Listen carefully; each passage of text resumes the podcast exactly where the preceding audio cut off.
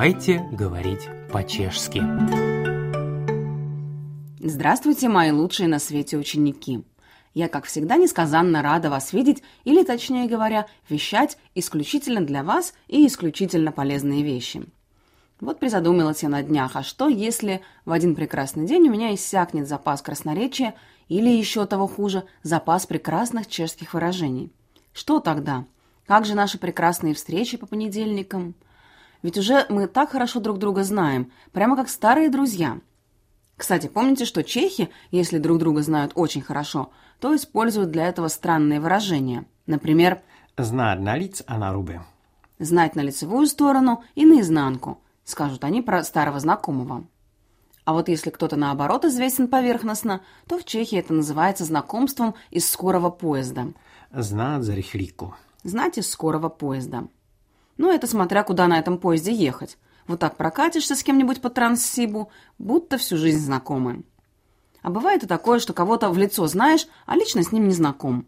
Тогда чехи считают, что человек известен вам от зрения или от видения. Знат от видения. Кстати, случалось ли вам знавать людей, которые в некоторых жизненных ситуациях переставали знать себя? Оказывается, в Чехии существует и такой феномен. Обычно это происходит с некоторыми людьми, когда они хорошенько разозлятся. Když se rozlobí, tak se nezná. Когда он разозлится, он себя не знает. Кстати, вспомнила, что и у нас есть нечто подобное. Не помнит себя от злости, скажем мы. Даже не знаю, что лучше, не знать себя в принципе или забыть себя. Так или иначе, даже если человек пришел в такое состояние, что себя не знает или не помнит, он должен вести себя пристойно.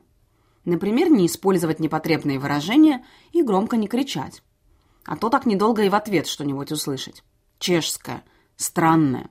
К примеру, Дрыж зубак. «держи клюв» в дословном переводе. Для хорошо воспитанных людей объясню, что под клювом в данном случае подразумевается рот, который рекомендуют держать на замке. Кстати, иногда бывает, что люди впадают вот в такое яростное состояние в алкогольном опьянении. Тогда нет лучшего лекарства, чем крепкий и здоровый сон.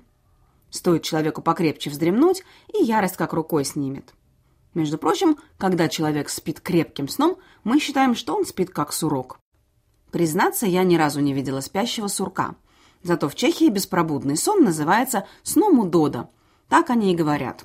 Спи, яко дудек. Спит как удод. На этом я буду с вами прощаться и желать вам прекрасных удодьих сновидений ну или сурочьих. Решать только вам.